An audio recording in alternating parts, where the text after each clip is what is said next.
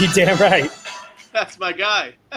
what up? What up? What up, everybody? Welcome to Fire Five. I'm Steve Horney from Integrated Health Sciences, and I would like to welcome you, Mike Lella, to our webcast. How you doing today? I'm doing excellent. Thank you for having me. Oh, it's a pleasure and an honor. You're a great coach, and I think everyone's going to benefit. So, I'm going to start to tell your story from my eyes, and then I want you to tell everything else about it and spare no detail because people are here to hear you speak. I'm sure they want the context of how you learned what you learned. So. I only know you because you're a great coach, simply put.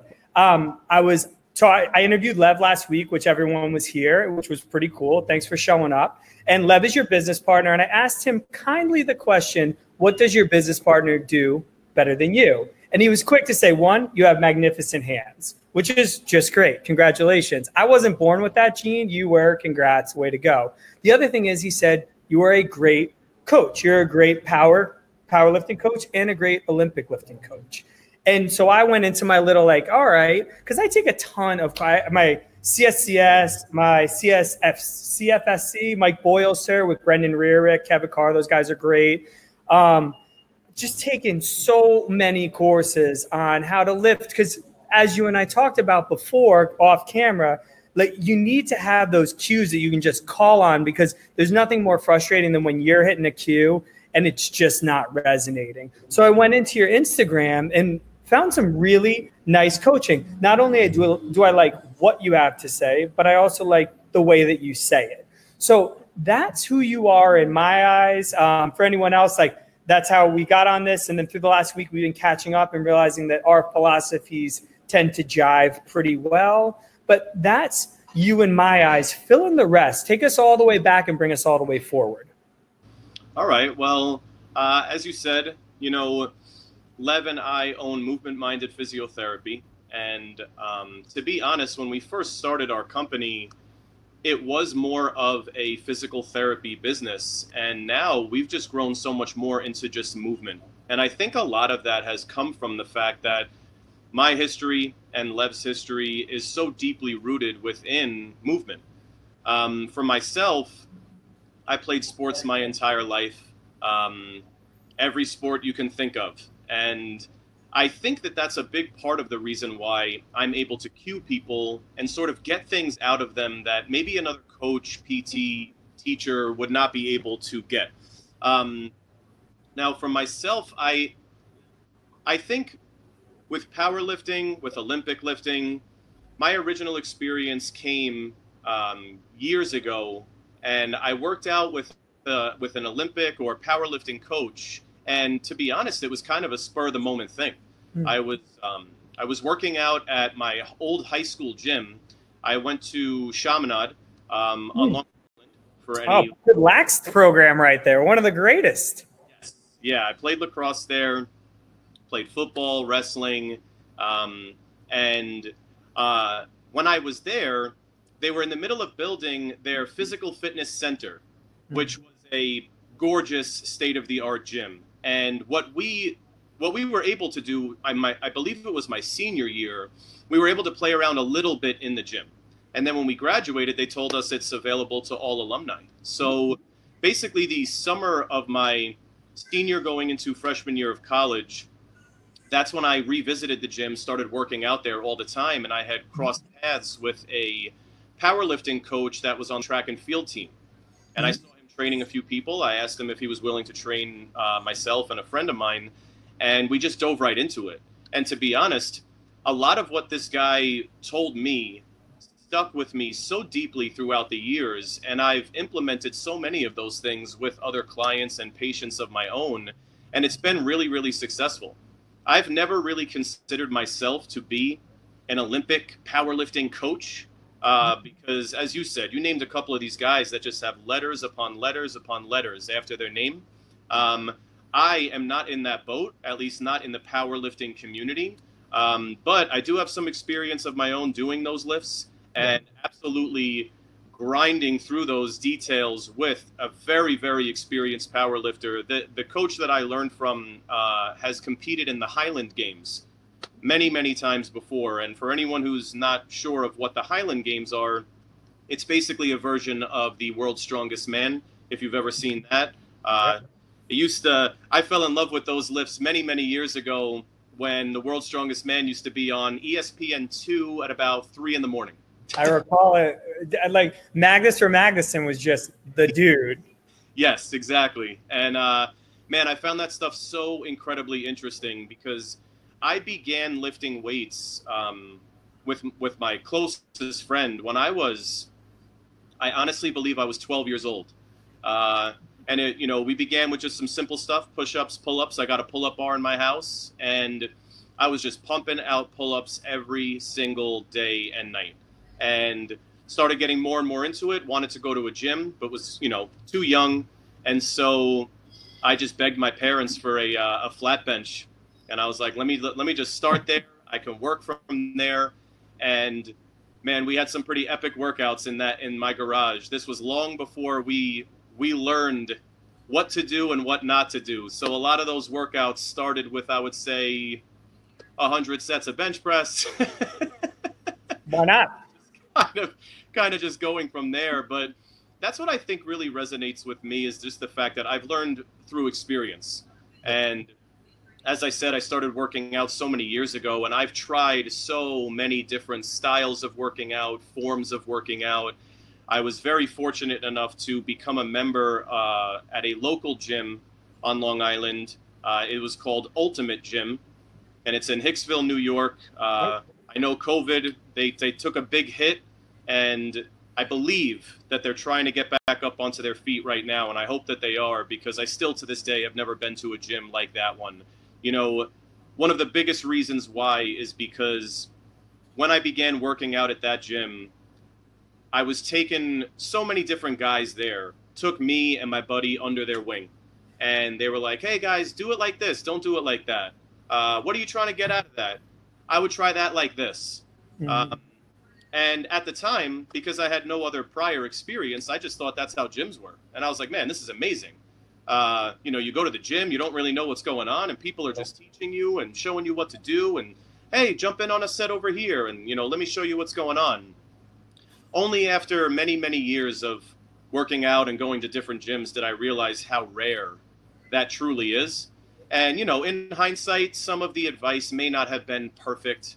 Okay. Uh, you know, certain guys, they they hit the gym and they they learn from their own experiences, right? So they, they tell you what works for them.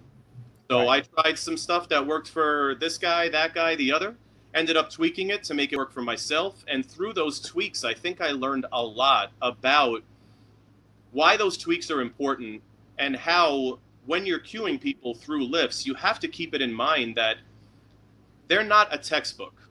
Mm-hmm. This is the exact same thing that I had to learn when I became a physical therapist. You learn all of this great information in grad school. You think you know it all. You think you're prepared. And then, man, if it's not patient number one, it's probably patient number two who immediately throws you a curveball. And you're just there thinking, wait a minute, but when a patient has this, they present in this way. Why are they saying this? And you have to start to uh, roll with the punches a bit more. Yeah, that's it. I feel like to to parallel our stories, um, also like wrestling, football, lacrosse. So so same things across here. Also, it, my dad always had a weight bench in the basement, and I would always enjoy just like going down there and doing things um, would go to a YMCA camp, which was awesome.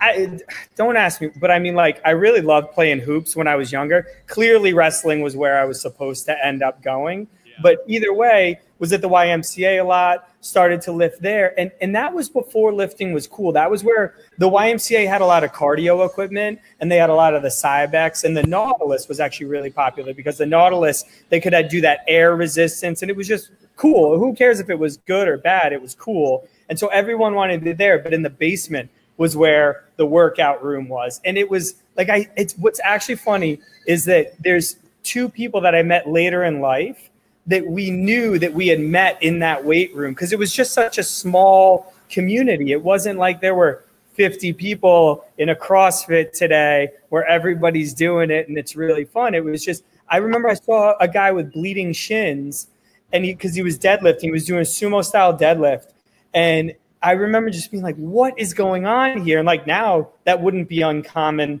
whatsoever. And I end up running into that guy later in life. And I, I remember being like, oh, you're the dude with the bloody shins. Like, always had the bloody shins.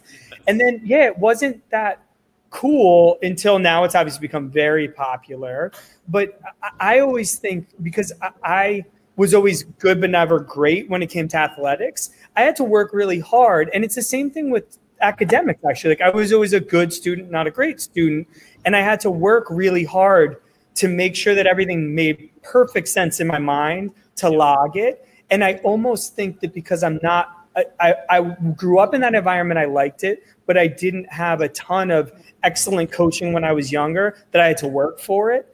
And so that then once I, I if I could learn a lift and really learn it and embody it, then I could teach anyone. But it was it, it took like that many courses before I felt comfortable and that many books that I read and that many wormholes that I would go in about like what's the foot like how should my weight be distributed in my foot on a squat? Like I don't want to say the wrong thing and and it and it's the ultimate answer like it depends. But in order for you to break the rules or to share both sides you have to know the rules on both sides. And that's where i think it's fun and that's where i'm excited to kind of get your algorithm and your and how your mind goes because you're absolutely right. When it comes to physical therapy i mean there is you you read this i thought i was a better physical therapist the day that i graduated physical therapy school than i do today like my if you would have told me to rank myself on a 0 to 100 scale I came out of PT school and be like, I'm a 93. Like I learned these tests. I took these tests. I passed this test. Like I'm like a 90. And now I'm like, ah, I'm somewhere in the eight, like I'm at 83%. I don't even know because now I've seen so many different versions that I've had stumbles, but then you learn from them. And you don't make that mistake again, but you always have your antenna up for where you could be better. So is there anything you want to add about your bio? That was great. If not, I'm going to actually come off the video, let you take us through because the first question is how do you safely coach these lifts? And I want you to run through and take this and run as far as you want with it. Okay, well, what I what I would probably add about my bio is just that the way that you had described that things were sort of challenging for you at a at you know you were good but not great at, at a young age and it really helped you to work so hard. I resonate with that a bit. Um, for me, for me, I was I was very natural at a lot of things between school, lifting weights.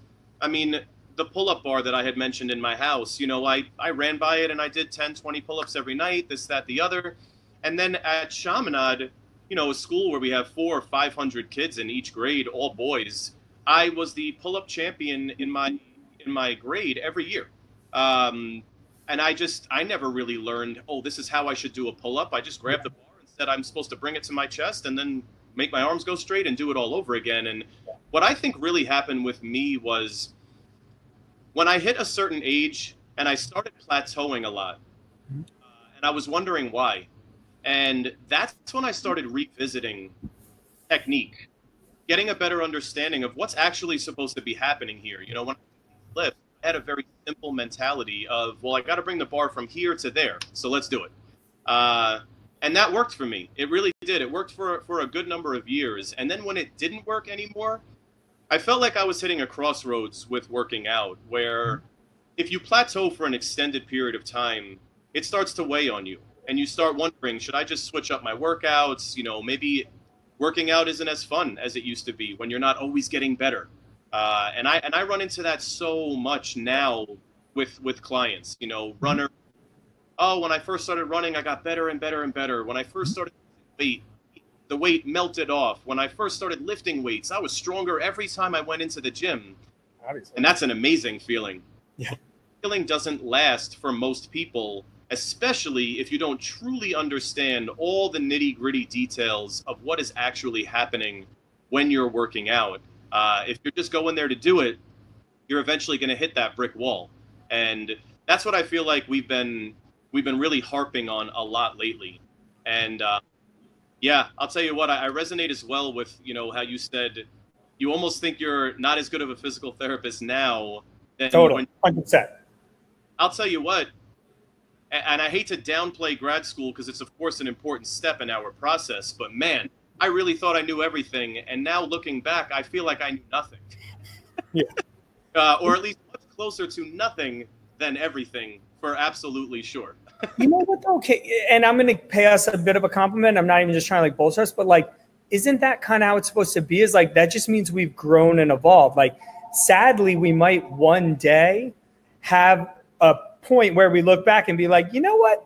I really did know what it was five years ago. Like, does that mean that we just kind of stopped challenging ourselves? And I think for you and I as business owners, that is a huge task. It's so hard. There's a million courses I want to take but I have to deal with insurance companies. There's a million courses I want to take, but I have to keep our website. I have to keep our Instagram. I got to make sure our malpractice is going. I got to make sure everything's good. Uh, there's a pandemic right now. Like all of these things, I think it becomes hard. You and I have that fire. We want to learn. We want to be better. That's great. I think our trouble is to keep the balance between the professional growth long term keeping the wheels in motion short term that we're both probably going to battle with, but probably do all right with. Yeah, yeah, I think that sounds all right. Yeah. So in five years, we'll come back on this podcast or webcast, and then we'll see if we think that we're because I'm going to put myself in 83. You see where you put yourself as far as the zero to 100 scale. Yeah. We'll, we'll, compare scores back then there. So I'm going to let you take it away now. Take us through. I'm going to drop out the video so people can see you even just a little bit better, and I'll be back. Don't miss me too much. And if you have any questions, everyone in the audience, just ask them right now so that we make sure that we leave, leave enough time at the end to get them. I'll see y'all later. Yes, so I totally agree. If you have questions about anything that we're saying, or if you joined on because you were hoping we would talk about something, just throw it in there. Um, Steve and I spoke about this previously, and we are more than happy to speak about pretty much anything you guys are interested in. So, of course, a, a huge topic that we wanted to go over today, or at least begin with today, was Olympic lifting and how I cue Olympic lifts.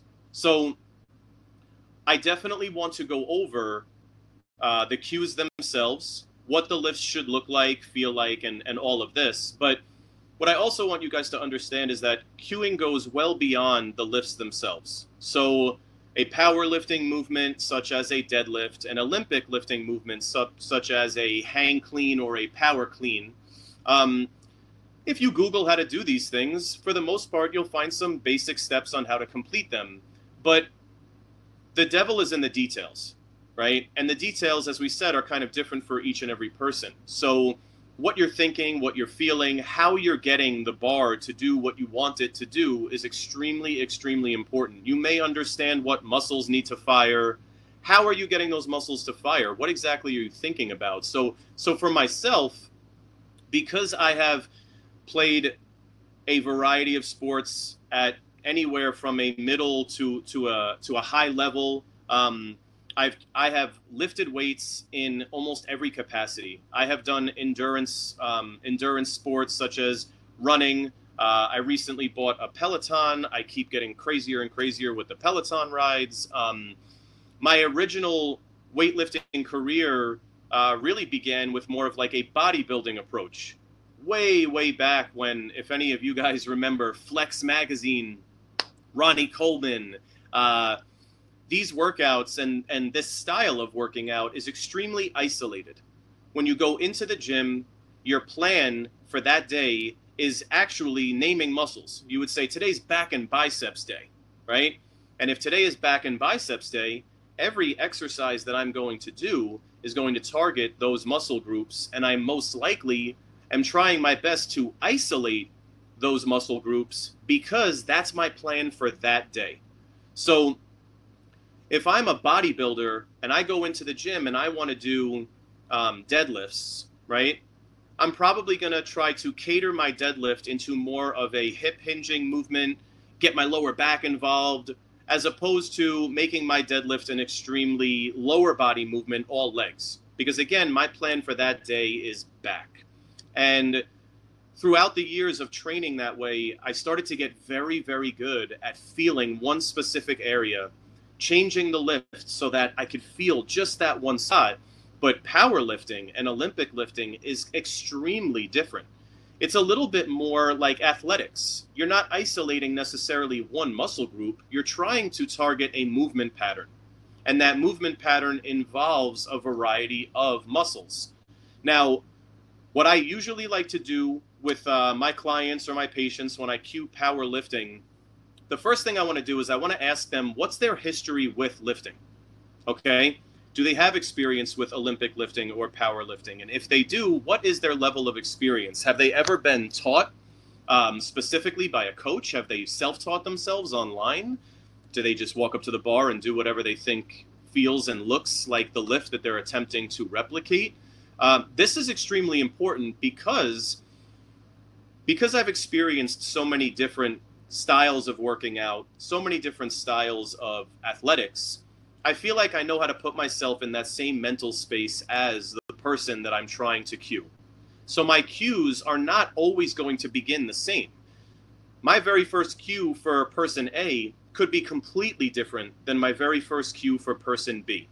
Um, that's why I want to make sure that I'm starting in some sort of a realm that that person can understand, whether it's wording or just the concept itself of how we want the body to move.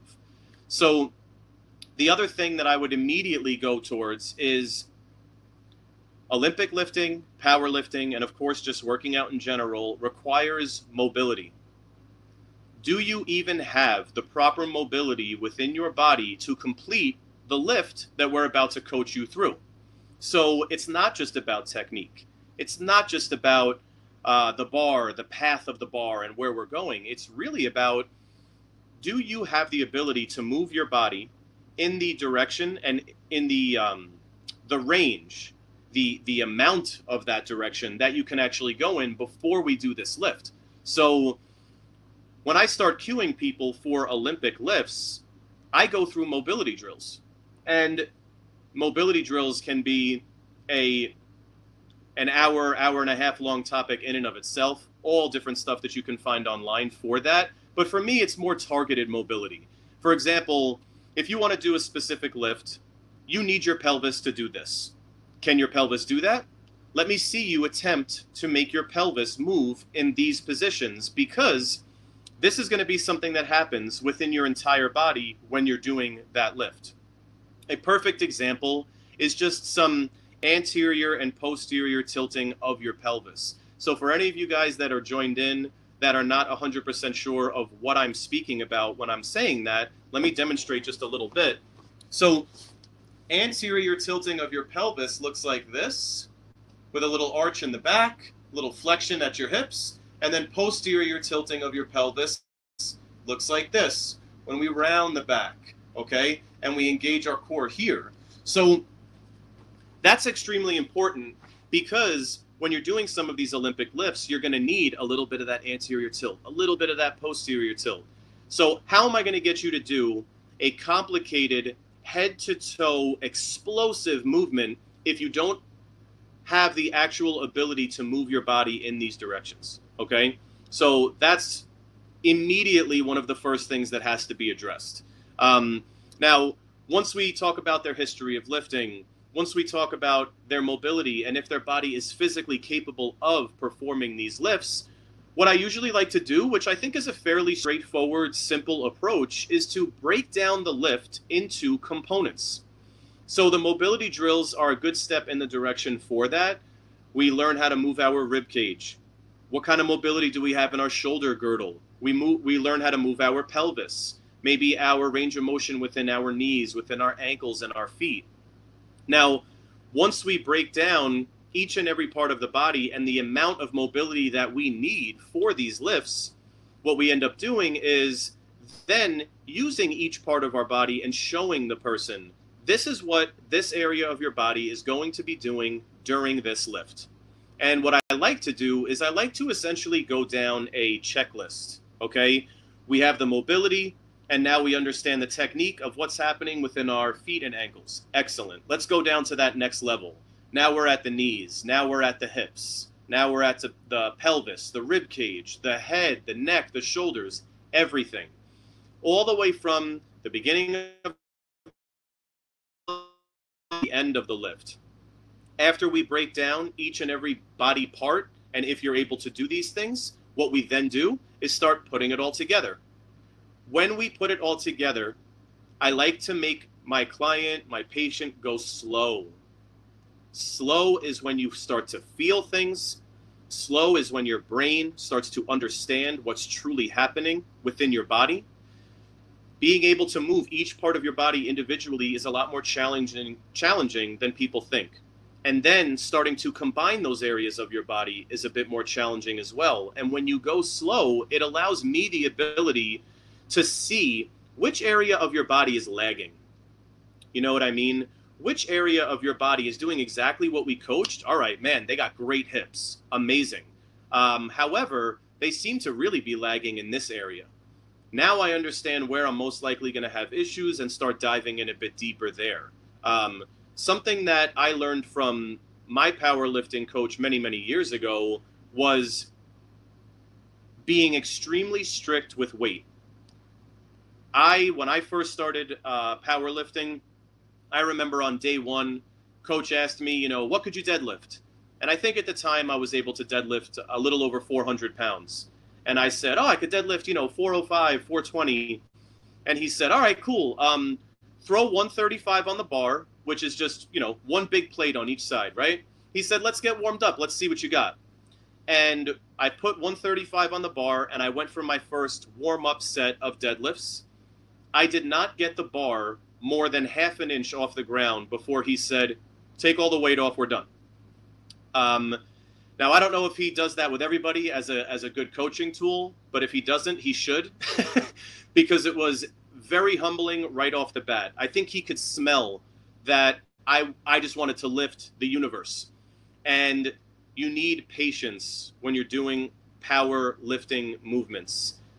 You have to actually start much lower than you think you do your lift should feel extremely easy at the very beginning. You should not be challenging yourself. You should not be doing an extremely low number of reps because you're failing. If you want to perform a low number of reps, that's totally fine. In fact, I'm I'm totally on board with that.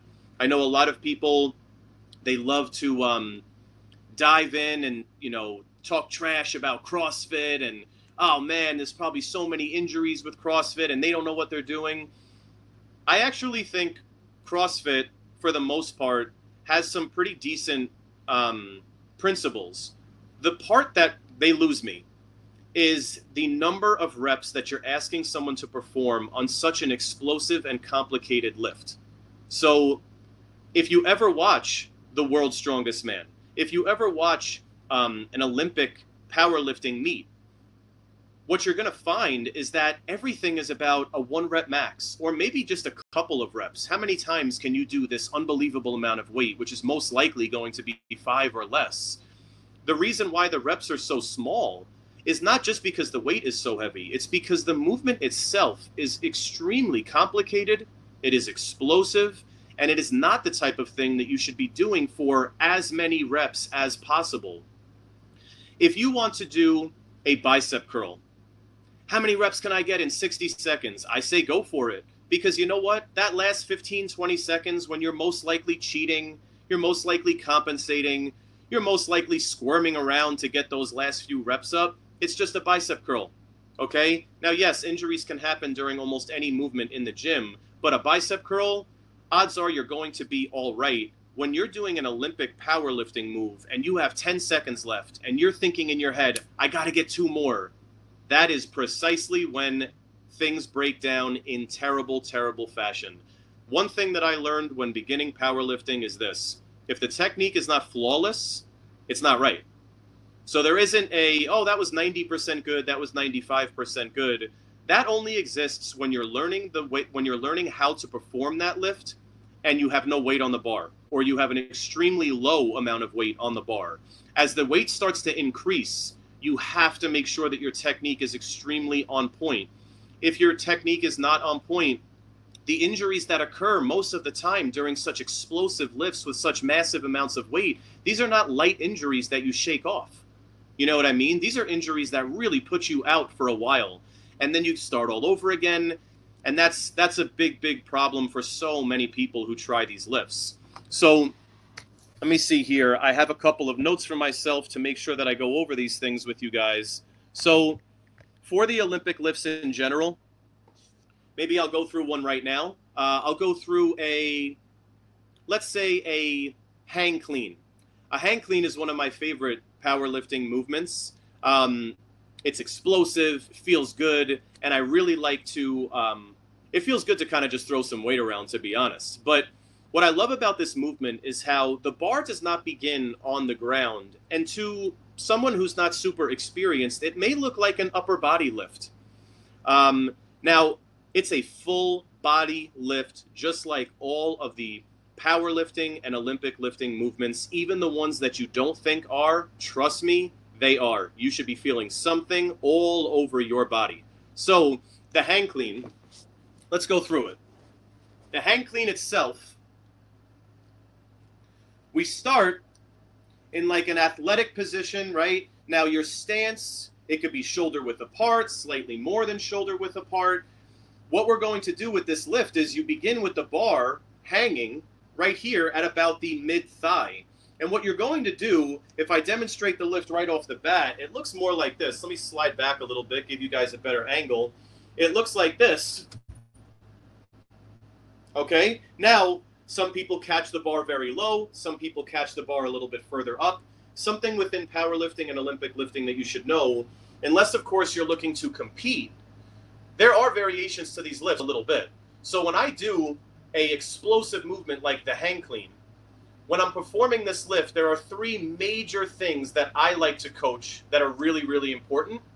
Your feet exploding up, getting those heels off the ground, your hips exploding through your hips, and your shoulders shrugging. So, again, I would break these down individually. I would have somebody hold the bar, and I would tell them that I want them to explode through their feet and get up, get their heels up. Now, most of the time when people perform a movement like this, it's just a very standard calf raise. So, what you have to understand, which is extremely, extremely important, when you're doing powerlifting movements, especially one like the hang clean, the bar is going up and you should actually be going down underneath the bar at that last moment to catch it. So even though your heels are exploding up off the ground, you don't want to mentally think about your body necessarily going up, up, up, up, up. Instead, you want to think about your body exploding into the ground. All right. So when I talk about getting your heels up, what I really try to cue is pushing your forefoot or the front of your foot through the ground. Your heels will still go up, but you won't be necessarily thinking so much about up, up, up the reason why this is important is because when you start thinking in your mind, oh, I got to get up, up, up, up, up, everything starts to float up. And we're trying to explode this bar to a height where we can get underneath it and catch it. But if I keep floating my way up, that means the bar's got to get that much higher. You know what I mean? Because now I'm all the way up here and then I got to drop all the way down. So we drive our feet through the floor this is also going to provide you more power. Okay? So once we drive our feet through the floor, we practice that. And it looks like this. And we start to hopefully feel how that bar begins to jump a little bit. And what I mean by jump is that you're beginning to feel, which is extremely important, momentum. Powerlifting and Olympic lifting is about momentum you perform a variety of movements within your body that cause such an explosion of momentum that the bar should actually fly towards the final destination and then that's where it's completed that's where you go through your technique of catching that bar now when i was taught this lift something that my coach did that i will never forget and i continue to do it with my clients because it gives them that same face that it gave me which is wow, I did not realize you were talking about momentum like that. Now, what he did was he went through the lift, he exploded the bar by doing all three of these things at once, and then he let go. And when he let go, the bar started to go all the way up towards his shoulders, and then all he did was get underneath the bar and catch it. Now, that's because his feet, his hips, and his shoulders all exploded at the same exact time and he drove that bar in the proper direction so explosively that he did not need to muscle it. Now, going back to one of the first questions I like to ask people when I cue these lifts, if someone tells me that they have weightlifted for years, but that they were focusing more on bodybuilding muscle building, I already know that that person is most likely going to try to muscle a lot of these power lifts, a lot of these Olympic lifts. And what I mean by that is exactly what I did when I first learned this lift. I would explode. I would get the bar up to about here with my momentum, and then I would start bicep curling it. And it was very, very difficult for me to break that habit one of the reasons why it was difficult for me to break that habit was because the three main portions of this lift your feet, your hips, and your shoulders it is absolutely crucial that they're done correctly and they're done simultaneously. And I was having a difficult time putting these things together at the exact time. So, what I was doing, especially with my hips, was I would push the bar forward. Once you push the bar forward, I've got to I got to pull it back to me, right? So not only am I lifting it up, I'm also trying to get it back to me, or I'm trying to dive underneath the bar. And when you start loading up some serious weight, not a good look. That is not a good idea. If you have to sprint underneath that bar to catch it, it's not it's not going to happen. So what I was doing, exploding my hips and pushing the bar forward, you want the shortest distance from point A to point B. And that's only going to occur if it's an absolute perfect straight line. So I don't know if you guys have heard the term uh, bar path, right? This is huge within powerlifting and Olympic lifting. And what they're essentially saying is is your bar floating around? Does it go from point A to point B with a curve? That has to be eliminated, or else you are going to plateau aggressively okay? Because what you're essentially doing is, again, you're muscling that weight up. And if you're muscling it up, your strength is going to truly, truly limit you. Powerlifting and Olympic lifting is more about technique than it is about strength, which is part of the reason why you might see some guys at the gym. You know, maybe if your gym has a nice platform, you see some power lifters or some uh, Olympic lifters over at the other end of the gym doing these lifts. Some of these guys don't look crazy big they most likely have some extremely strong hips and legs, but some of them don't look very big. There's probably a lot of bodybuilders in the gym that look a lot bigger, but when it comes to how much weight they can do for an explosive lift like this, they're going to blow the bodybuilders out of the water because the bodybuilders are not going to be able to create that same bar path, that same momentum because they don't understand the technique. You can only muscle a weight so much. Okay? So again, let's just revisit these three major these three major points. Again, I'm pushing my feet through the ground to get my heels up. I'm exploding my hips. But again, when I explode my hips, I, I like to start with a very slight hip hinge so that when I explode my hips, I'm going from somewhere. Okay? And when I explode my hips, I want to make sure that I stop here. I'm not trying to, you know, push that bar up and get this big looping movement. I want to explode my feet through the ground, hips there, by engaging my glutes. Okay? Once my hips explode, my feet explode, I am simultaneously shrugging my shoulders. Okay? All three of these things, if you do them with an empty bar, you will have some reps that feel very, very sloppy and awkward, but then you'll have a couple of really random reps where the bar just jumps. You might feel the bar jump and you kind of it just starts to click. You try to repeat that movement over and over and over again. It is so repetitive. It's just the same technique over and over and over again. And once you feel like you're starting to build that momentum, that perfect straight line of point A to point B, you're going to have your feet, hips, and shoulders all simultaneously explode. And then I want you to try that. Let go of the bar for a moment. See if it follows your hands. Okay? Because if the bar is not following your hands all the way up here with no weight on the bar, that means that there's no chance when you start really loading up some weight that it's going to get up here, right? It's only going to get to maybe your belly button, maybe the bottom of your chest. And then how in the world are you going to catch it up here? There's only two ways you're going to do that. You're going to do it by muscling it, which you better have some seriously strong biceps, or you're going to have to be one of those people that dives underneath the bar and that that is variable. There are some people who like to dive underneath the bar. There are some others that catch it a little bit higher. What I would recommend is that if you're trying to be excellent at powerlifting, you need to learn how to dive underneath the bar. Because when you start to get that weight really, really high, even if your technique is absolutely incredible, it's going to be extremely challenging to explode feet, hips, shoulders, and take two, three, four hundred pounds from your hips to the very top of your shoulders underneath your chin and just catch. Now, just to clean up the final portion of the catch, when you catch, you want to get your elbows really far out in front. Okay. This is where some of the um, shoulder mobility that I spoke about earlier really comes into play because shoulder mobility, which most people think is just like, oh, I can do this, right? Your shoulders sit on top of your rib cage.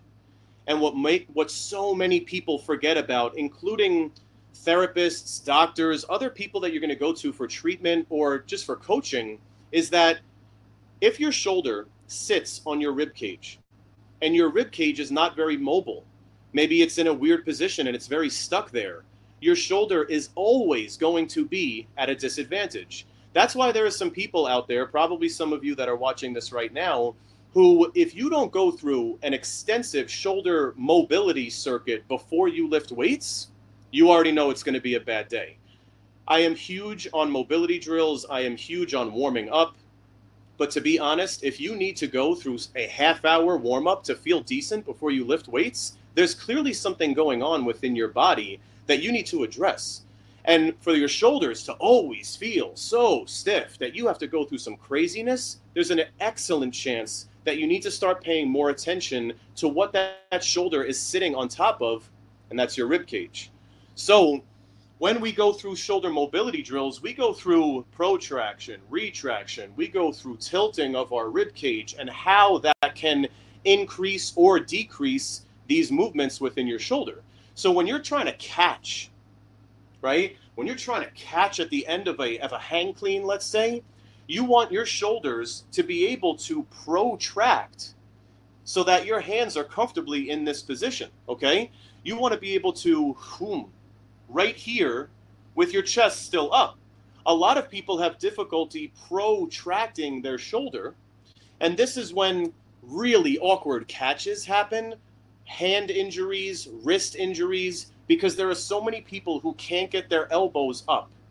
Many, many people, the only way that they get their elbows up is with an odd shoulder shrug. If you're trying to duck your body underneath the bar, you don't want any of your body going up. You want everything down. You want to scoop underneath that bar. Okay? So, shoulder protraction, which looks like this, is huge. Okay? Also, some tightness within other musculature like your lats. You know, there's many, many people out there when they go into a shoulder flexion, okay, which is exactly what we're talking about when we want that catch. Their lats are so tight that as their arms go up to about here, they are forced to start arching their back or else they can't get their arm any higher.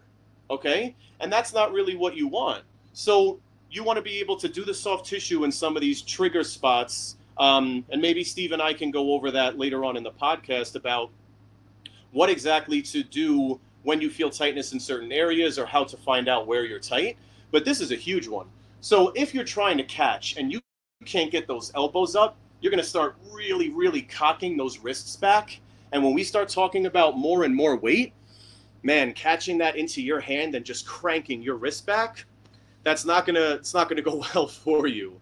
So that right there is a is a pretty pretty solid, I would say, breakdown of what I would normally do with somebody within these lifts. Um, and as you go through the lift and you start realizing where your stick points are, you learn so much more about your body. But you have to be open minded and you have to understand that you're going to find limitations and when it comes down to powerlifting and Olympic lifting, you cannot be hard headed and try to muscle your way through these limitations because they're going to decrease your technique. And that is going to limit how strong you can get on these lifts. So, just to bring it full circle, when I tried to deadlift, when I tried to deadlift 135 in front of my powerlifting coach, and he was just like, get the weight off the bar, we got a lot of work to do. He started to clean up my technique, and it actually made me weaker. So when I walked in that day, I was absolutely able to deadlift over 400 pounds with all my meathead friends at my bodybuilding gym. When he told me, I want you to deadlift like this, I was able to deadlift maybe 250, 300 and man that was a that was a tough pill to swallow. And i don't even consider myself to be that much of an ego lifter at least you know back in the day i'm sure i was a bit more but i don't ever remember caring all that much about that. But man that was really tough. And i had to grind my way back up to 400 but when i got there i just eased right past my old pr what i used to think was man this is amazing but i knew it felt like a ceiling that did not feel like a ceiling anymore at all.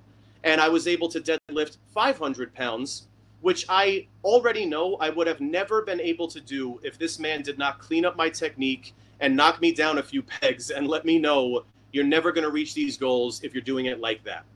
So, the deadlift, I can go over the deadlift for a couple of quick minutes just to make sure that you guys understand what I mean by that as well because this is a the deadlift is a lot more common of a power lift um, than maybe the hang clean is. The hang clean is awesome. I know a lot of guys that do it, but I also know uh, a lot of athletes and meatheads.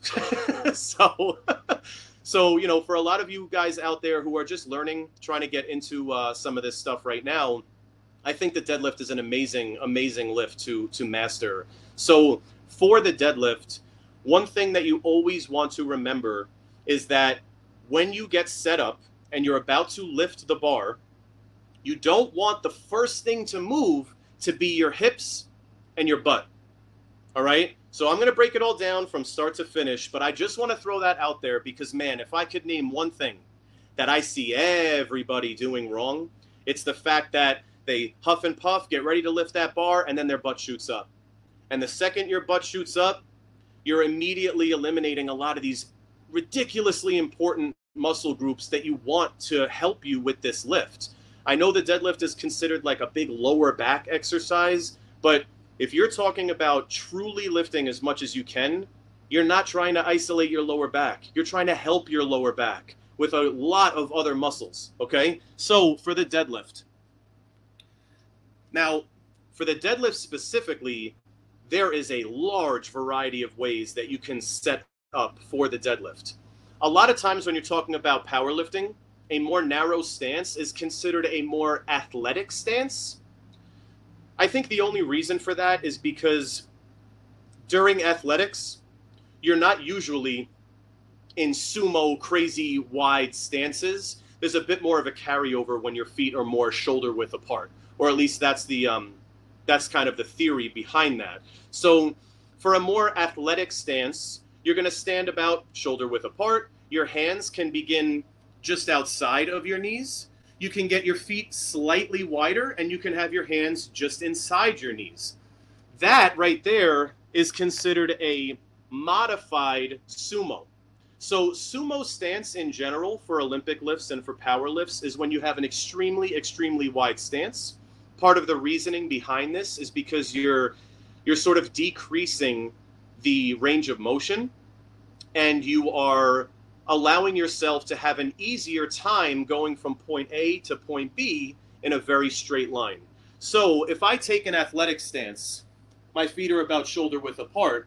As you can see, when I bring my hands down to begin this lift, watch how much I have to move. I have to go all the way down here. My hands are about where the bar would be, and then I have to come up, up, up, up, up, up, up, and lock out. If, however, I take a really wide sumo stance, now my hands are just about where the bar would be, and now it's where I would finish. Again, as far as the bar path, if I take an athletic stance, I have to reach in front of my knees, get my butt back, and as I lift, lift, lift, lift, lift, I have to also lock out. And that does a lot of times cause for a bar path that looks like this as you could see, if my hands, if these are where my feet are, my hands start here, and then I got to go around my knees up towards my waist. If, however, I take that super wide sumo stance, I'm all the way here. I drop down, my knees are open. I don't have to go reach over my knees. I just got to get my butt back. I sink down, straight up. Okay? So a lot of times when you're when you're online and you're searching some of these lifts, you're going to see a ton of people with these sumo stances because when you start to go down a rabbit hole like Olympic lifting, like powerlifting, it gets addicting. You know what I mean? And you try different things that work for your body type. Um, many people try sumo stance just because the running theory is that you're going to be stronger in sumo stance. And most people who are messing around with Olympic and power lifts, they're doing it to see how strong they can get. they're doing it to see how much weight they can lift. So you can absolutely mess around with the sumo stance. I am a bigger fan, especially on deadlifts, of a modified sumo stance. I find a middle ground between the two that I just demonstrated, and I find that to be extremely, extremely helpful. Um, so when I do this, what it looks like is get my feet a little bit further than uh, shoulder width apart, right? All the way out here. I drop down, nice and straight, grab that bar. I want to make sure I'm, I'm hip hinging. I'm bringing my butt back, keeping my body nice and straight. And then when I try to lift up, again, big, big thing, do not just think of up, up, up, up, up. We want to think of pushing our feet into the ground. Okay? When you think about pulling up, to me, and I know that this happens for a lot of other people as well, that's when my butt flies up. And what I mean by my butt flying up is like this. When you come down to start that lift and you're getting ready, and then the first thing you do is this, once you do this, you have now essentially eliminated your legs from the lift. And the only thing that you have left is your back to just yank that weight up. There are some people who can get away with it, usually at lower weights, but it's cringe. It's it's tough to watch. I know that I've done it myself many, many times but it's very, very challenging to push all the way through that lift. These are the type of people who have a difficult time maybe at their lockout because by the time they get the bar close to their lockout, they got nothing left. So if you've ever watched a video of a power lifter take an unbelievable amount of weight off the ground and then have difficulty at lockout, I know for myself, I've thought many times before, if you could get it off the ground, how can you not lock that out? It's because they're grinding, grinding, grinding. And by the time they get that weight up there, there's just nothing left in the tank. So the more muscles that you have that are part of the party, that's going to spread out how much work is being done. And at the top, you're still going to have some left to actually finish that lift. So that right there is pretty much um, everything that I can throw at you guys in this kind of like short form, you know, webcast for what I would do with cueing – Olympic lifting. Um, Stephen, I don't know if you can throw any questions out there, if there's anything that you can think of that you wanted me to kind of harp on a bit more, but that's kind of what I do with a lot of my clients and patients, even myself.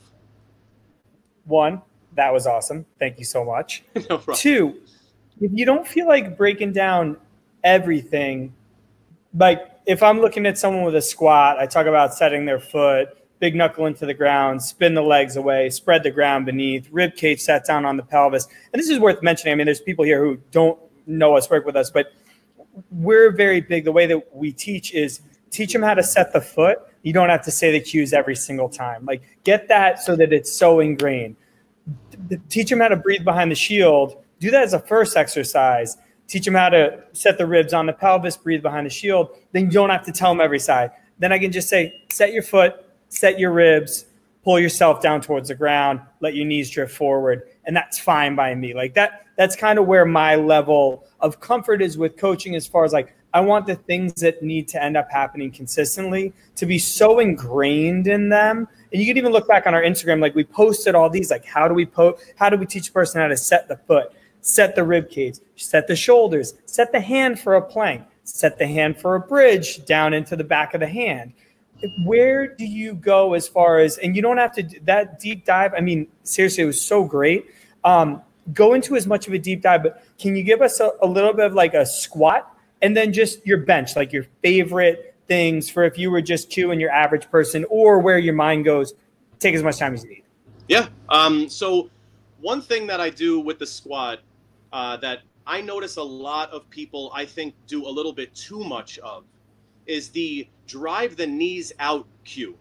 Mm-hmm. This is, again, a rabbit hole that we can go down for a long, long time. But when your knees are bending, your foot is actually supposed to mm-hmm. pronate, which means your arch is supposed to flatten. Okay? When your knees are extending or straightening, your foot is supposed to supinate and that arch comes up. Now, here's the problem. When I'm doing a squat, if I'm driving my knees out, out, out, out, out, out, out, what usually ends up happening if is your foot either wants to lose the ground or or the arch gets pulled up like crazy, yeah. and you're bending your knee while supinating, which is not normally supposed to be mm-hmm. what occurs there. Now, the reason why so many people say drive the knees out, drive the knees out, is because that's a good way to engage the glutes.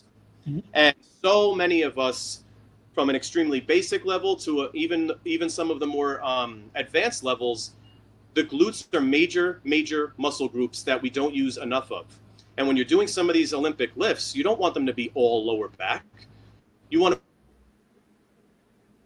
to strings, the the legs, and knees out is is helpful, but you don't want that to be something that drives your entire movement. Okay, so for squatting, what I like to say is make sure that your knees are not crashing in.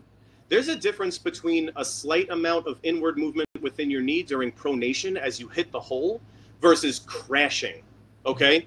Now, without going too crazy with that, what I would say is when you're squatting, you want to make sure that you maintain neutral positions. So when you're here and you start going down, okay, I know a lot of people have always cued to look up, look up, look up. That cue is made to kind of make sure that your chest stays up. Okay. What I don't want is too much of this chest up idea. And then I'm essentially squatting with my back. Mm-hmm. Okay.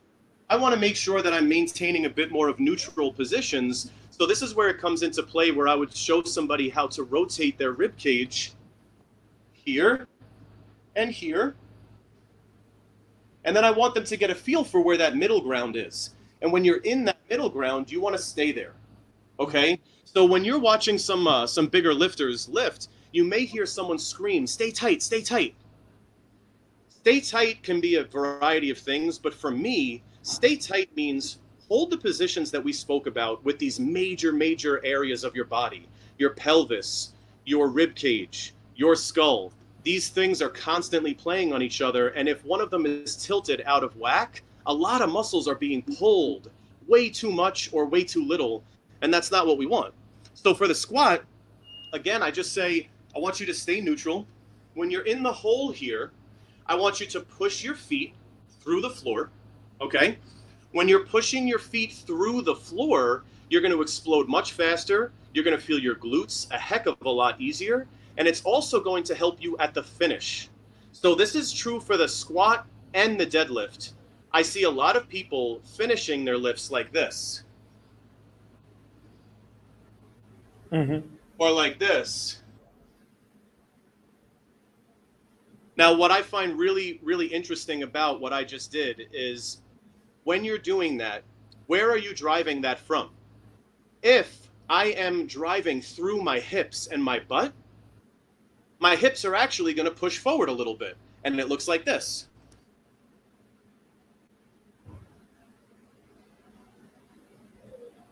But if I was never taught what to feel and what to actually do, and I saw somebody at the gym or online finishing their lifts with this big dramatic hip movement, what I may end up doing, if I'm the type of person who's loading way too much into my lower back, I may push my hips forward with my back, and it looks like this.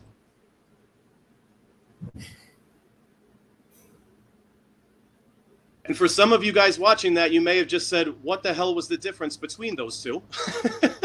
but for someone with more of a keen eye, there's a major difference between those two. The first one is power, it's clean, it's going to allow you to get stronger in a safe way. And that second one is a disaster waiting to happen.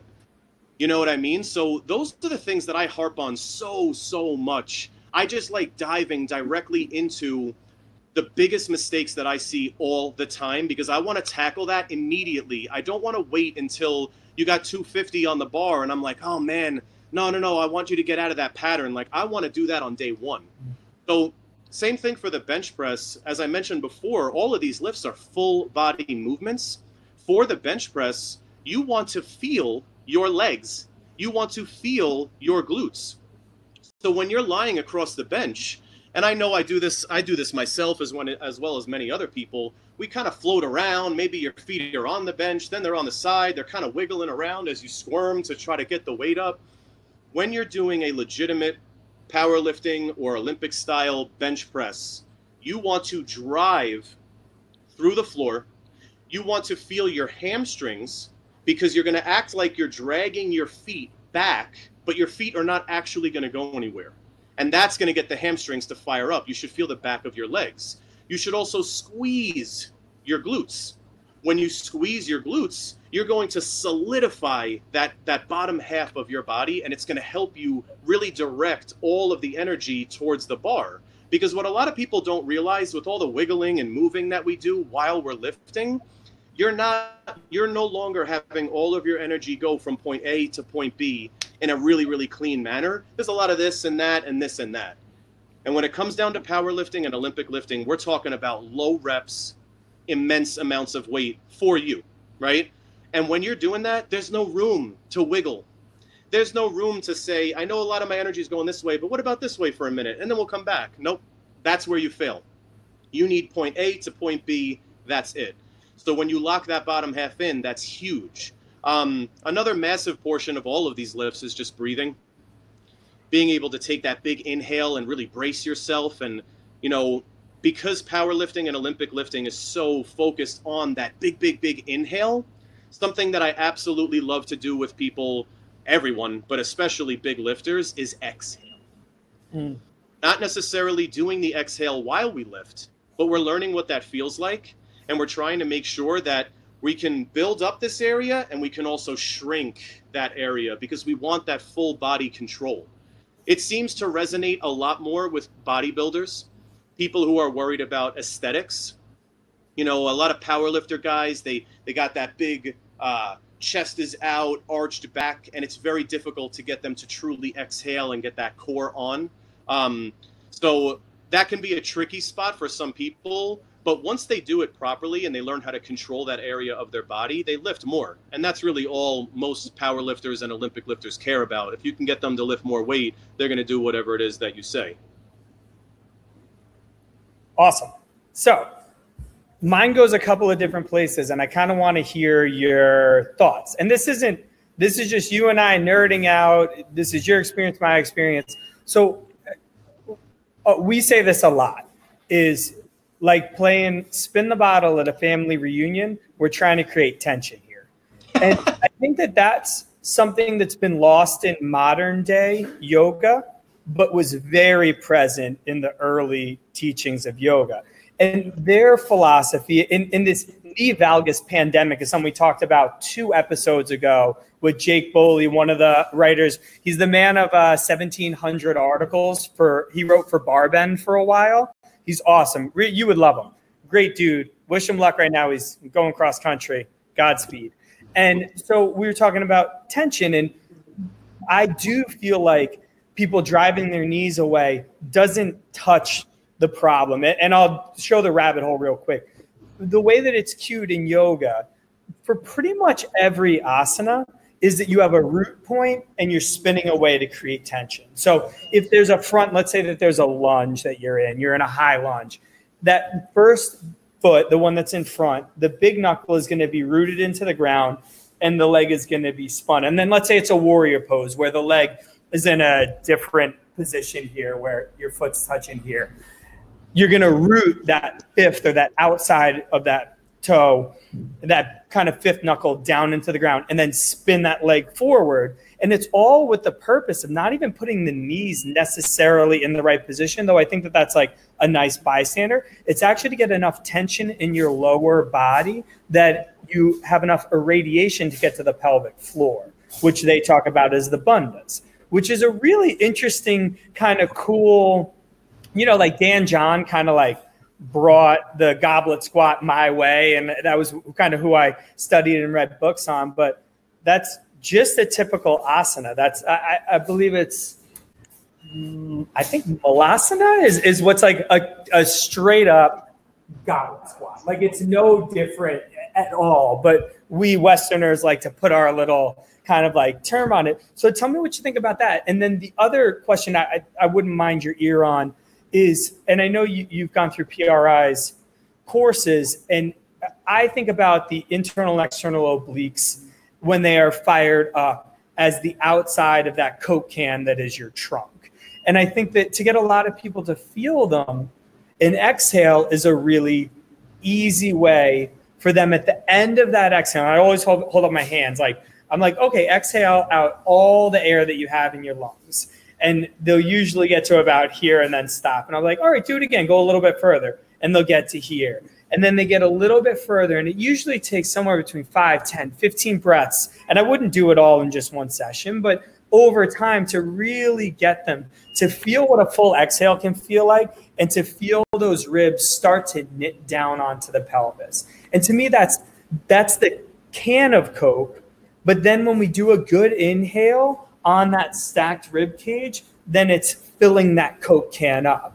And if you've ever had, if you've ever been hit in the head with a Coke can, one that was empty and one that was full, the one that hits you when it's empty, it doesn't feel great, but you're okay. But if you get hit with a full Coke can in the head that someone threw to you at a party in 2003 and his name was Rick, you're kind of upset about it because it's a lot stronger, it's a lot more stable.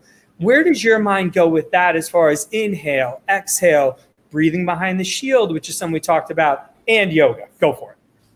So I love the Coke can analogy. I think that's excellent. Um, sometimes the way that I cue those things can be different with each person, right? But in general, the way that I feel about them, as you said, trying to essentially like screw out to get all that tension throughout. I love that cue. What I don't love about that cue is that I don't think most people truly understand what's supposed to be occurring during that cue. When people do that, I find that there's three points in the bottom of your foot that should always remain contact with the ground and not just contact but solid contact the base of your big toe, the base of your pinky toe, and the center of your heel, right? And when you start to screw out, what I find is that most people just play way too much on the outsides of their feet. Yep. And it depends on how crazy we really want to get with that person because feet can be an entirely different issue. You know what I mean? Um, but when you're when you're doing that, sometimes it depends on the shoes, the lifting shoes, bare feet, the whole nine. It can get really wild. But what I would essentially say is when I try to cue that, I make sure that the person's big toe stays down and it stays down properly. That is enormous, right? Then once that happens, as you said, yeah, the knee's going to go out a little bit, but I don't even like talking about the knee in my opinion, if your feet and ankles are really, really solid, they're moving well, they're feeling the ground well, and then you start to get some hip engagement, and like you said, even more specifically, the pelvic floor, your knees, you don't have to worry about your knees. There is absolutely nothing to worry about at your knees once once you're doing that. So when you feel those, when you feel all that tension, as you said, I think um, that's where it starts to be very important when we say like, stay tight, stay tight. Mm-hmm keep that sensation throughout. And we're going to go into it a little bit later on about feel and how important these things are. But being able to essentially grade movement is so, so crucial, especially when loading up the bar with insane amounts of weight, because there cannot be a weak point in your lift, or else you're going to just lose control. You know, if you're grabbing a weight that you could do 10 or 15 reps, you can you can lose control throughout random moments of that lift and you'll be absolutely fine you know what i mean but when you're when you're going for a one rep max there is no time to just lose that tension to lose that control so again i would have them i would have them do exactly what you just said feel what we're looking for and once you can start moving and maintaining feeling that's when things are going really well as far as the rib cage and the coke can analogy so many people, especially big time power lifters and Olympic lifters, they breathe way too much through the front of their body and they start increasing that arch. Now, a lot of people they drive through that arch in order to get these lifts up, and that's fine. If you have an insanely strong lower back, go for it. Um, but that should not be the real, the only player in these movements, right? So what I love to have people feel, I actually had a buddy of mine who, who might have logged in. Um, a couple of buddies of mine that right now are following a very specific powerlifting program, and they are absolutely killing every single lift just PRing at rates that makes that make no sense. Okay. ah, maybe a little bit, maybe not. Either way, to be honest, that's going to limit you as well. If your technique is not right, it's only going to take you so far. You know what I mean? But when they're doing these lifts, my buddy who's been putting on a ton of size lately, really feeling great, he actually texted me and he said, Dude, I can't set up for a low bar squat anymore now, a low bar squat, for any of you guys that don't know, it's you're not putting the bar across your traps. You're really getting it more more where um, physical therapist is on Steve's shirt. Now, when you're trying to set up for that, it requires a decent amount of shoulder mobility. And when you start packing on that size, and everything that you're loading into is that really big arch in your back, you can only reach back so far. And then what I told him was when you're trying to squirm for that extra bit, you're not doing it with your shoulder you're doing more and more and more with your back, and you can't do this anymore. So I essentially showed him how to exhale, get his ribs all the way down, turn that Coke can on like crazy, and then breathe into his back and the sides of his rib cage. Cramping, wild, weird sensations started to occur because that part of his body has been so ridiculously compressed for so long that he has actually, um, I would say, above average feel for someone who's never focused that much on it. So I was able to coach him through this fairly easily through some texts and videos uh, in an afternoon. But he did a couple of breathing drills and set up for his low bar squat. Piece of cake. Now, if you are having that much difficulty setting up for a lift, good luck on that lift. right? you know, how are you going to really move your body that well once it's loaded into God knows how much weight when you had a when you had a hard time even setting up in the first place? You know what I mean? And what a lot of people don't realize is that when you're trying to take your body really far in one direction and you feel like you're plateauing, the plan is not always how can I get more? How can I get more? A lot of times the plan is let's go the other way.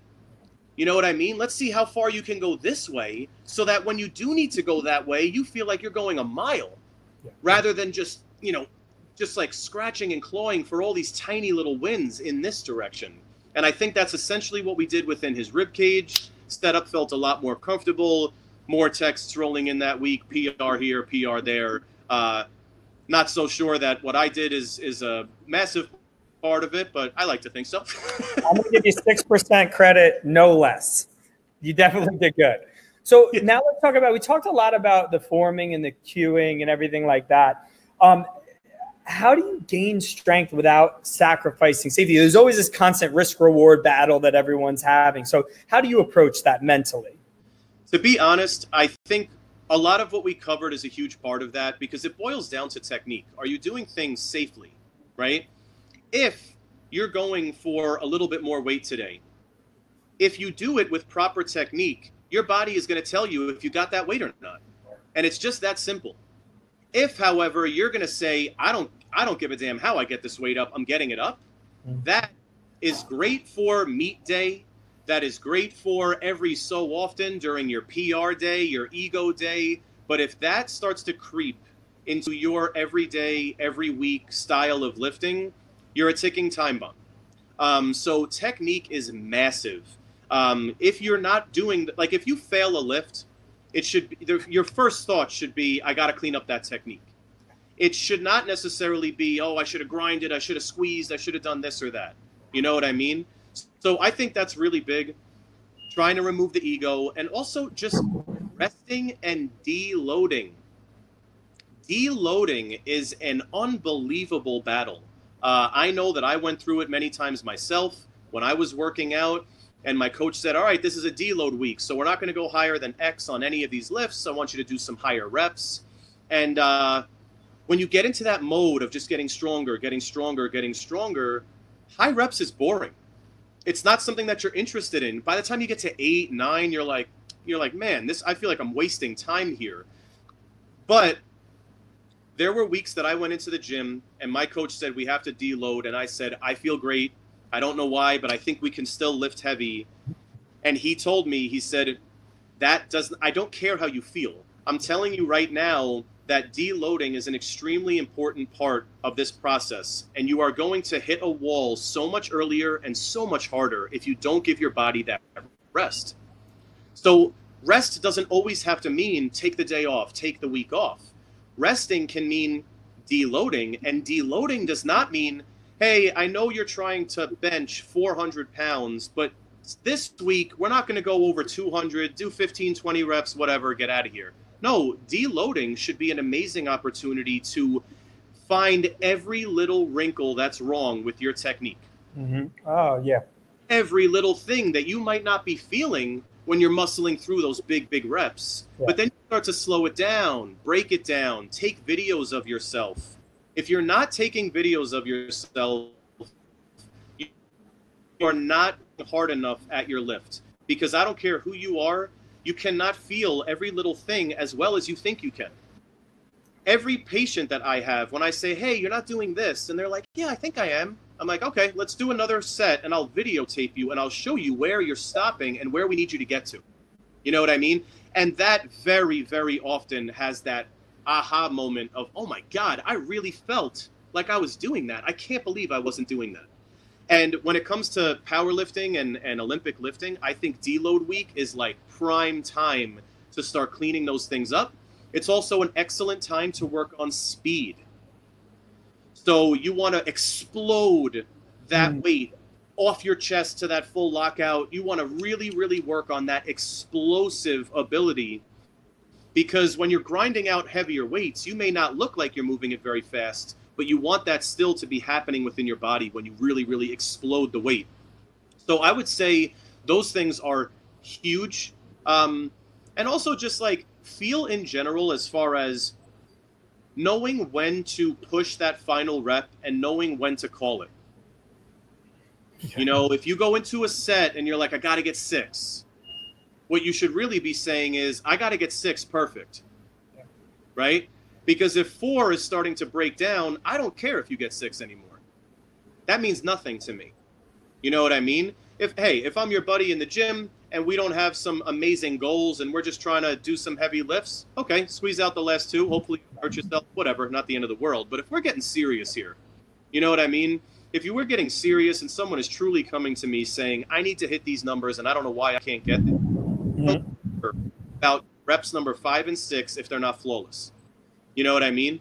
And I think that's a big, big thing that really kills people when they're writing down their programs or they're given their programs and they're like, all right, today we got to get three by six at this weight. And let's say the first two sets you got six clean.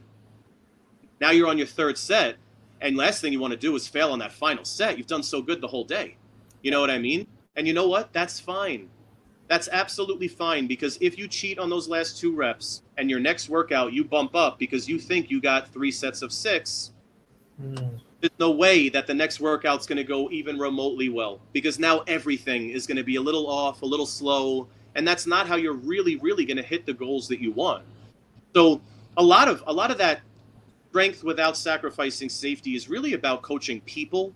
Uh, you know what I mean, as well as the technique on the lift. But it's really about getting through to that person and understanding that this is a marathon. This is not a sprint. Right. That makes perfect sense. And that leads a lot into um, Tim Gabbett. Was lucky enough. So anyone who's listening, Tim Gabbett, I will say what he said about himself opening up his course. He said, "I don't know how to boil an egg, but when it comes to load management, I know just about as much as anyone in the world." And what load management means is how much you should be increasing. An athlete really needs uh, to be ready to go game one or preseason game one, depending on how you look at it. They have a very hard start date. And the way that they get to that so that they are at their maximum level of performance is an art form. And and before him, no one was really doing the data crunching that needed to be done. Um, and he he's quoted as saying, and, and I really believe this a lot. And I think as physical therapists, people look to us and will listen to us a little bit more. That if you're going to push the performance lever hard, you got to push the recovery lever just as hard.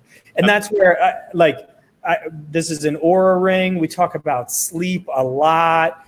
Digestion and diet is really important. Creating that really nice environment for that person so that they can actually continue to progress without putting their body in uh, some sort of, even if it's a neurological deficit. And when I say neurological, I'm not talking about strokes, I'm not talking about anything, but the fatigue that your nervous system, the entire nervous system, ends up going through when you're trying to grind out these hard lifts is something that needs to be talked about. It's not just the creatine phosphate that's in your muscles, which is kind of like the matchsticks that fire to give you that power and boom.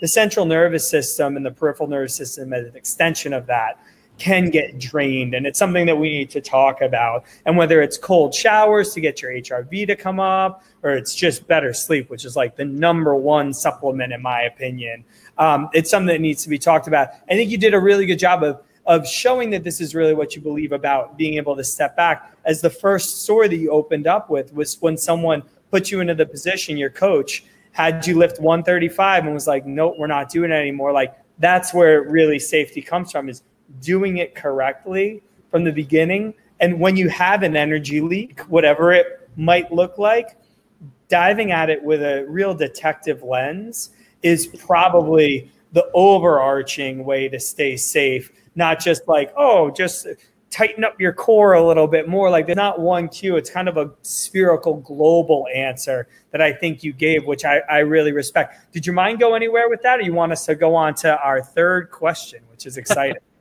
No, the, the only thing that I was thinking when you mentioned um, what I had, the story that I had told about, you know, 135 and having the guy tell me to stop was really just that I used to think technique only broke down when you went heavy. Yeah. But that's not necessarily the case. You know what I mean? A lot of people are beginning with poor technique. And I think that's that's a difficult thing to tackle when someone realizes maybe I'm not as far along this process as I thought that I was.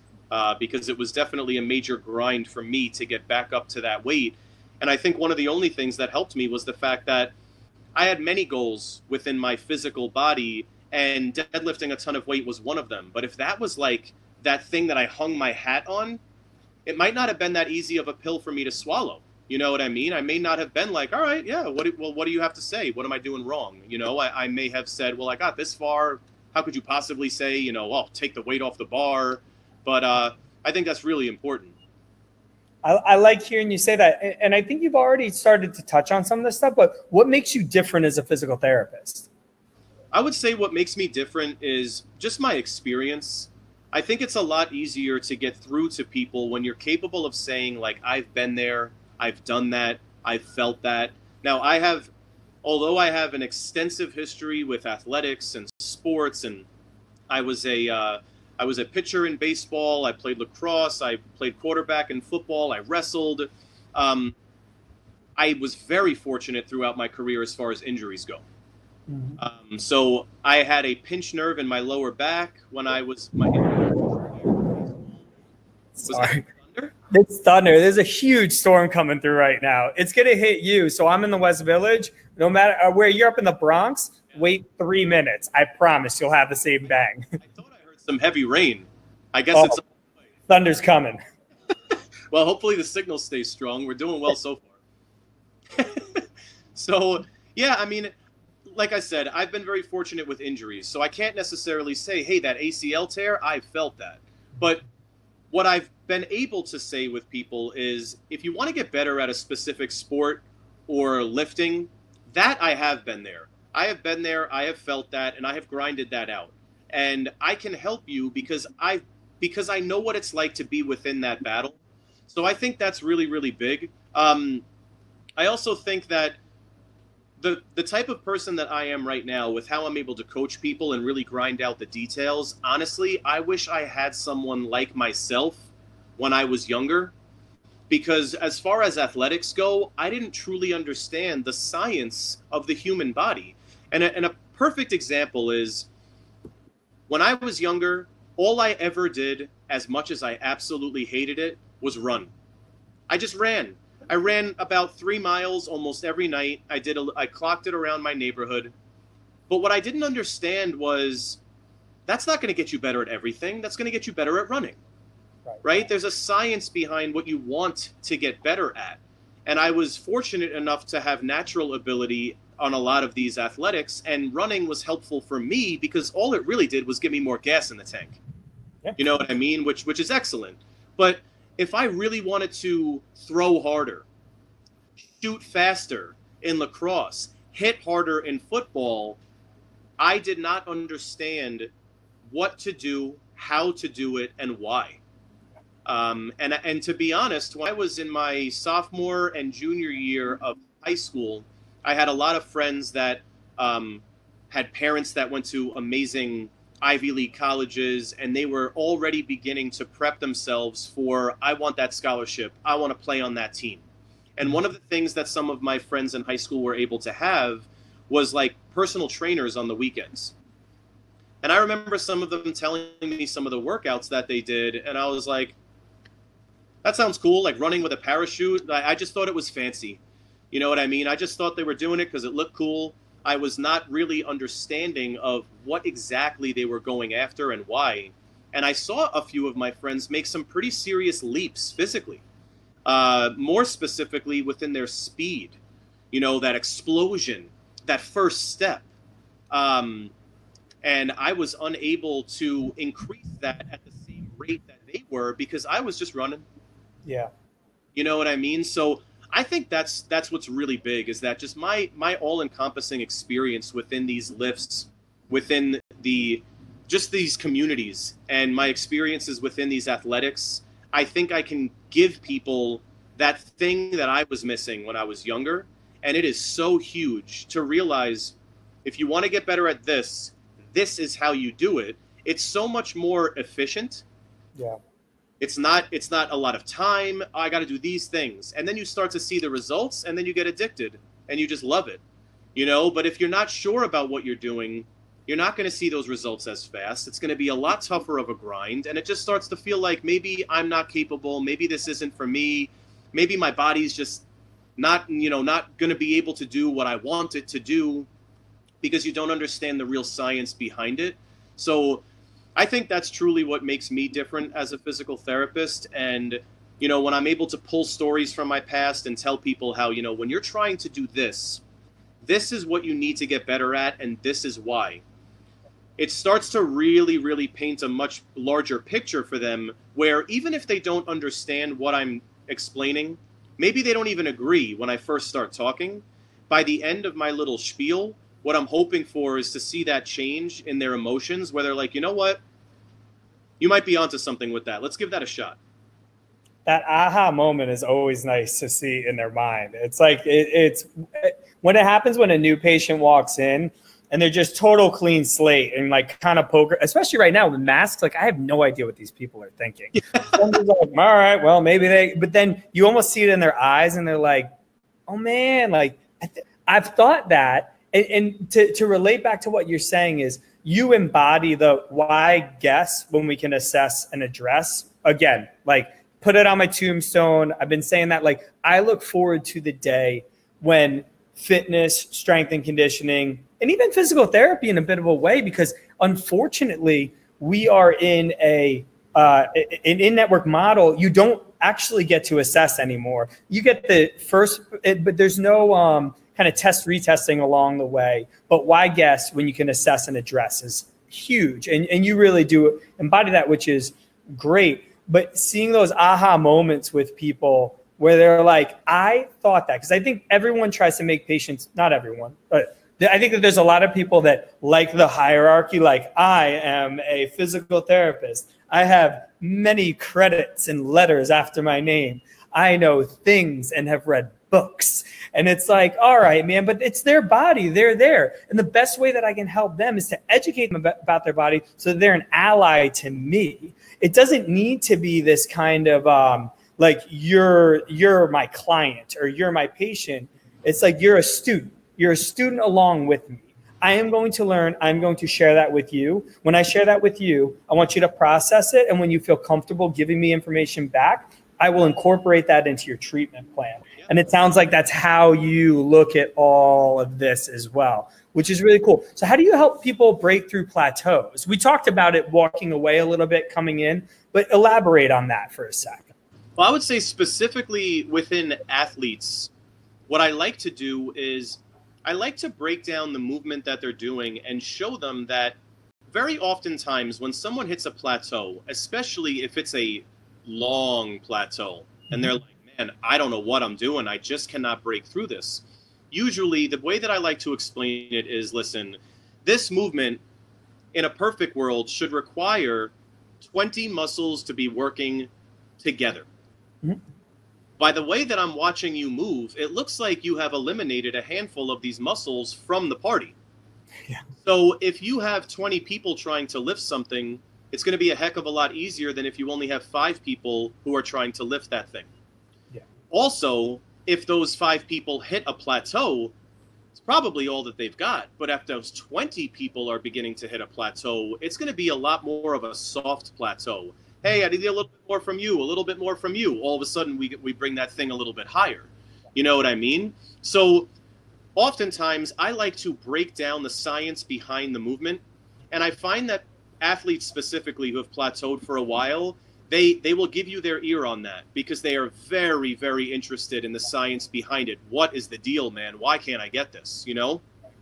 So that's when I like to take those deep dives and be like, listen, we need X, Y, Z, A, B, and C. We need all these things helping. This is what that looks like. Um, and then we start to go through the movement, and very often we see that improvement. The only thing that I would say is difficult within that within that sort of um, plan mm-hmm. is that if you're dealing with an extremely high level athlete, it's a bit more challenging because they're essentially going to say eh, whether they whether they're saying it with their words, their body, or just the fact that it's true. It is they've gotten this far doing it their way. So you don't want to completely revamp the whole thing. They've gotten really, really far this way. Yeah. And even though that may not be perfect, it's working really well for them. So what I like to do is I like to say these are the three or four muscles that you are really really loading into and that's great. We can keep them being the primary movers, but let's get a little bit from this guy. Let's get a little bit from that guy and see what happens here. I don't want to just erase everything that you've done. If you're killing it, more power to you, but I just want to add a little wrinkle. I want to throw a little bit extra on top. You know what I mean? As far as like a more amateur or beginner person who's plateauing, I may say, listen, let's go back to the drawing board. You know what I mean? Let's let's just erase all that. Let's break this down. Let's really show you how this needs to be done. But as I said, with a much higher level athlete, slightly different approach. Um, and yeah, I would say that that just segues into into feel. Take it away. I'm curious. So why do you harp so much on feel? I love I love that this question is going to be answered because again, I trust people a lot more than they probably trust themselves. But people can give you a lot of times. I'm like, oh, you're going to feel it there, and they do. But on that off time when they don't, it is really important to have that communication. So where does your mind go with that? Well, the demonstration that I did earlier with finishing your deadlift with your hips versus your low back, right? That's a great example of what are you feeling? What is driving your movement right there? You know what I mean? Because sometimes when you watch somebody do a lift, everything looks great. But when you ask that person what's going on within their body, that's when all the answers start coming out. You know, if you watch someone do a squat and they're like, ah, it hurts when I squat, and then you watch their squat and you're like, that looks excellent. Just ask them what they're feeling during their squat, and you will immediately know, oh, oh, oh, oh, okay. So here's the reason why you're feeling pain you don't even feel this part of your body. This is a major player in the squat. We got to get you to feel that. Right. You know what I mean? Um, So I think that's really big within all aspects of fitness. And I, I actually did a video on our Instagram recently about it, where even from like a bodybuilding or, or an aesthetic standpoint, when you're trying to do a lift, we all know you, you know, a bicep curl, right? We all know that you want to get that big stretch and you want to get that big squeeze. The reason behind that is because you're allowing that muscle to fully stretch and fully contract, which is going to allow that muscle to engage at its highest rate. You're going to get the most out of the exercise, and all that's great. But what's really, really important, I think, for athletes and for everyday people is to understand the fact that the two easiest parts to feel on that bicep curl is that massive stretch and the massive squeeze. Mm-hmm. The middle ground, that is where we live our life. That is where the majority of our movement takes place, right? So feeling a little squeeze at the very end is honestly pretty easy. Feeling a massive stretch at the bottom is also pretty easy. The middle ground is the gold. That is really where you're going to either take that bicep pump and feel like you need to drop the weight before the bicep's going to tear, or you're going to run through some reps and be like, yeah, I don't know, I, I, felt some squeeze. I think I feel a little blood in there. You know what I mean?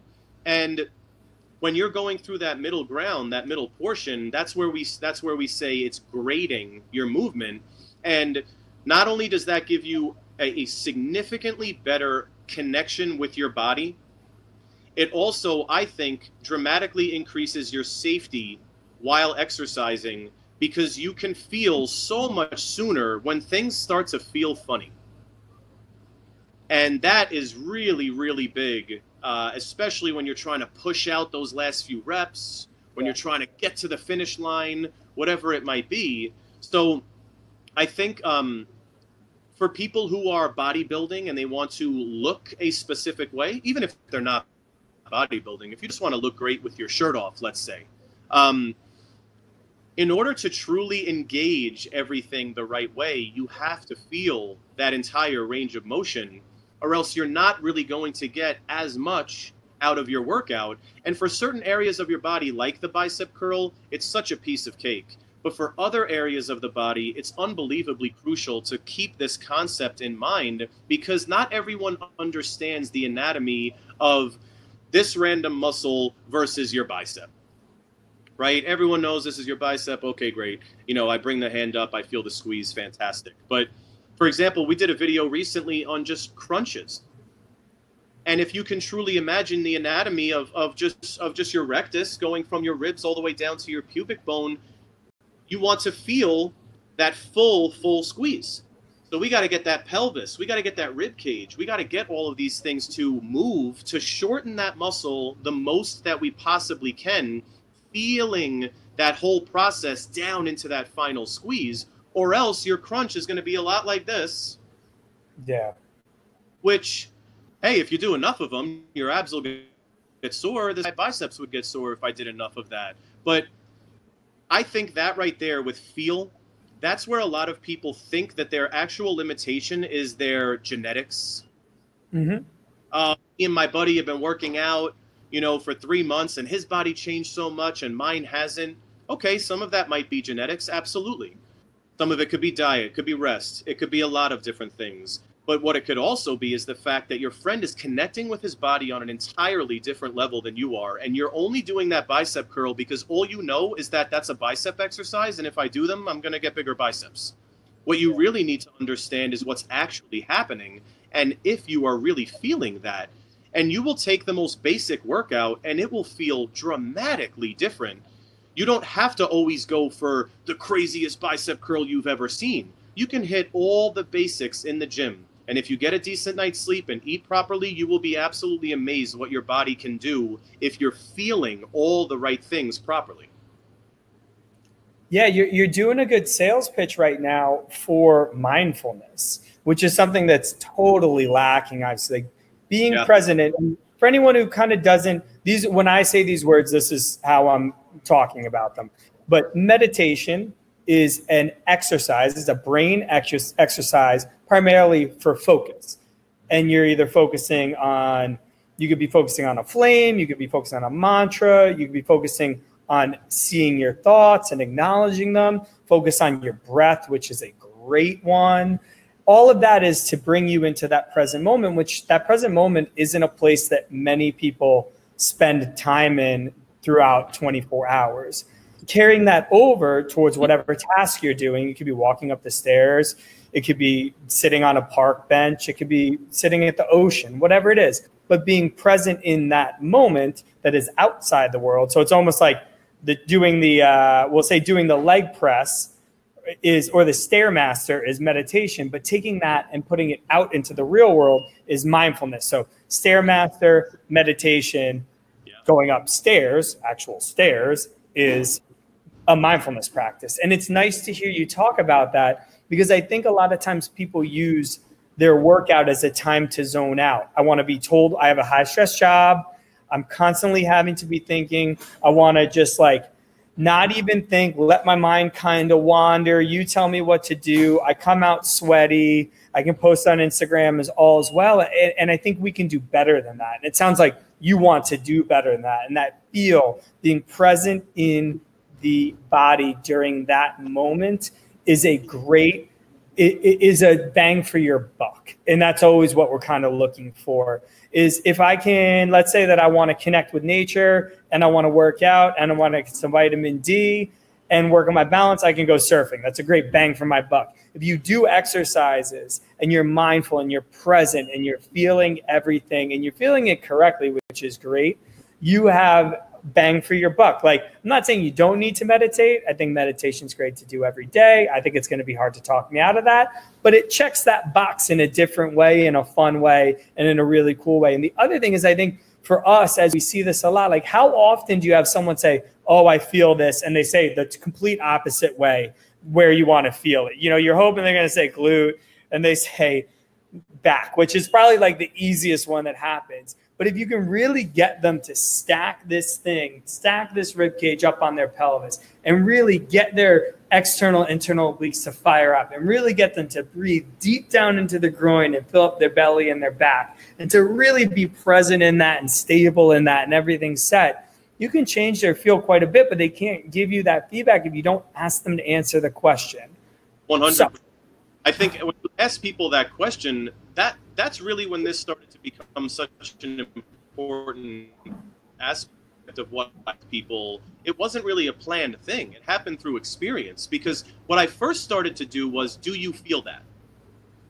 Do you feel that is not the right question? Because as you just said if you're doing an exercise where you're hoping the person is going to feel it within their hip capsule and their glute. Mm-hmm. and they're feeling it in their back. And all you ask is are you feeling that? They're going to be like oh yeah i'm feeling that. Yeah. right because they feel something, a really, really strong sensation. But more specifically, where do you feel that? Yeah. The amount of times that I ask somebody, where do you feel that? And I immediately see them start checking in, like, where do I feel that? As you said, we're in New York City. People live stressful lives. It's 2020 and nothing else needs to be said other than that. yeah. Banner year. and, um, you know, like you said, sometimes people like to zone out. But here's the thing as far as meditation goes, and I guess a lot of people have their different opinions, but in my opinion, one of the easiest ways to meditate for someone who is not experienced at meditating is to intentionally focus with every fiber of your being on one thing. That is actually a heck of a lot easier than don't think about anything. Yeah, totally. Don't think about anything? Good luck. I can't not think about anything, not on call. But if I'm working out and the only thing that I'm thinking about is where am I feeling this? Why should I be feeling it here? How can I feel that even more than I already am? I am eliminating everything else from my mind without even noticing it. So I've had those discussions with some of my clients or my patients as well when they're just like, oh, I'm sorry, like I'm out of it. I, I try to explain that to them and I'm like, listen, I totally get it. Um, I understand that your brain is probably in a million different places, but we have 20 minutes left. And I think that if you gave it everything that you had, you're going to leave here feeling incredible because you're going to get the most out of what we just did. And you're also going to indirectly clear your mind a heck of a lot better than you're probably doing right now. Exactly.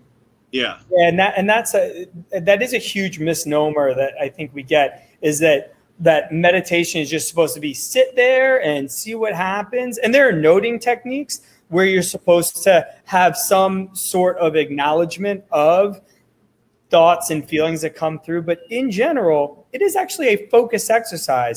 The gateway that we use to get people who've never done mindfulness training is to just read three pages before they go to bed and read three pages when they wake up. First thing that they do, because reading is very much a good example of how the mind goes, should go during meditation, meaning you start reading, you start at the top of the page, and somewhere in the first three sentences, if you're lucky, your mind's going to wander. And then you bring it back, and then you pick it up, and then you keep on going. And then your mind wanders off again. You bring it back, you keep on going. Your mind wanders, and then you realize, oh, like I kind of missed the last two or three. So then you go back and you reread it. But no one gets frustrated with that. They're not like, oh, this is stupid. Like, I can't believe, like, I'm so bad at this. Like, you're just a normal human being who's reading a piece of paper who lives in this world right now that's 2020 that's got a lot of stuff going on. You're not hard on yourself when your mind wanders during reading. Why would you be hard on yourself when you're trying to meditate and your mind wanders? Everyone's mind wanders. That's fine. And everyone has crazy thoughts, and that's fine. You don't have to always engage with them, but it's nice to see them and then just bring the focus back to the breath or bring the focus back to the flame or bring the focus back to the mantra, whatever that is. And it's nice to hear you say that you kind of uh, double edged sword them with it like, we're doing a mindfulness thing. You're going to feel it. It's great for fitness. And it's just instead of saying like, don't focus on anything, which I don't totally understand why that would be particularly helpful. Like if I want you to relax these muscles here, it's actually a lot easier for, for you to switch on the opposite muscles and just kind of drive your fist down. That's always been my athletic coaching, and I don't think it's going to change too much. So, anyone who's out there in our audience, thank you. You've been a great audience with feedback so far. Ask any questions you have right now. Mike, tell us where people can find you, any closing remarks, anything like that. And then this has been really, really fun. Uh, yeah, thank you. First of all, thank you so much for having me. It's been it's been excellent. Um, I have done a fair share of public speaking with uh, different corporations. We've done ergonomic presentations and and things like that. We've done some we've done some teaching groups as well at, our gym, and some of the trainers have joined in. So I don't feel like a total amateur at this, but I still feel fairly new. And this was uh, you made this whole process excellent, so I appreciate that. For all you guys who are who are in here you can ask any questions that you want about anything that we went over. Or, as I mentioned at the very beginning, if there's something that you logged on for and you were really hoping that we were going to harp on that, but we did not, throw it in there right now. And I don't mind giving giving my two cents on whatever it is that it might be. As far as where to find me, um, Movement Minded Physiotherapy is my company. I co-own it with my business partner Lev Borokov, and you can find us at Movement Minded PT. That is our tag for Instagram. Movement Minded Physiotherapy on Facebook. If you want any more information from us, you can go to our website, www.movementmindedpt.com. Um, and also, you can just uh, email us at info at movementminded.com. Or if you want to email me um, individually, you can email me at mike at movementminded.com. Beautiful. Any closing remarks before we sign off? You did a great job. You covered every base, in my opinion. But anything you want to share? Congratulations on your uh, infant. This is a big weekend for you. Yeah. yeah. Thank you so much. I just got my son baptized, and uh, man, it's been quite a ride. It really has been. But as far as closing remarks, I just again I appreciate being on here. It's really good to talk with like-minded people. I, I really believe in my heart that we are at the cusp, at the cutting edge of our field. I know so many people like to kind of throw those things around, like, "Oh, we're the future. We know the most. We're the best." Um, and to be completely honest, so much of this new age information that's coming out there. I know that you have taken some of these courses, PRI, AIM. This is the type of information that our field is. This is the direction that we're heading in. My business partner and I took some of these courses years ago, and we have been grinding these things out ever since then. And I know that I have another decade of grinding these things out to go before I master them. But just these concepts, these ideas, I think that this is really, really where the human body and the way that we treat it and look at it is going. And I, I, hope that we can do more stuff like this in the future and start to get some more eyes on this information because unfortunately, many of my patients, when I start to get going, I can just see them like, what? I have never heard these things before. I have never thought of these things before. And as happy as I am to be the person that opens their eyes, I want the average person to start understanding these things so that we can all take all of this so much further. Yeah, and I couldn't agree more. It is, I, and maybe this is just bias showing, but I think that we are at the front lines of what the, whenever it happens, what a quality health care system will look like based on prevention, based on movement, based on health coaching, based on functional medicine and what it can bring. And I think that everyone's starting to come together. And that's why you're seeing people who talk about digestion talking with a strength coach, and you're seeing people that talk about sleep and they're talking with the yogi and we're talking about breath work. And it, the reason that everyone's talking about is because it works. And it's and it's not unfortunately passive modalities all the time. And that's why i think they've fallen out of favor. But i think that they're coming back with very good reason because it works. And i think especially at this time in our lives and this year in particular we need things that work we don't just need to be doing the things that we want to do because this is where we end up. We we end up with unfortunately people are incredibly unwell, and then a pandemic that comes in and really shows people that it's more than just the way you look in the mirror. And I'm not shaming anyone whatsoever. Like you could, there are plenty of healthy, healthy people that maybe don't look the way that they want to look, and, and they're fine. But there are some real things as far as people's resting heart rate, their blood pressure, their blood glucose. Even just start with those three. Like if you can find someone that resonates with you, that can help you get those three three things in a really good category, you're way closer to being on the right side of this than on the wrong side of this. So with that, Mike, I will thank you one more time. It has been a pleasure and an honor. Thank you for sharing your wisdom. And for everyone else here, thank you so much for being part of our movement towards movement. We will see you next week. Take it easy.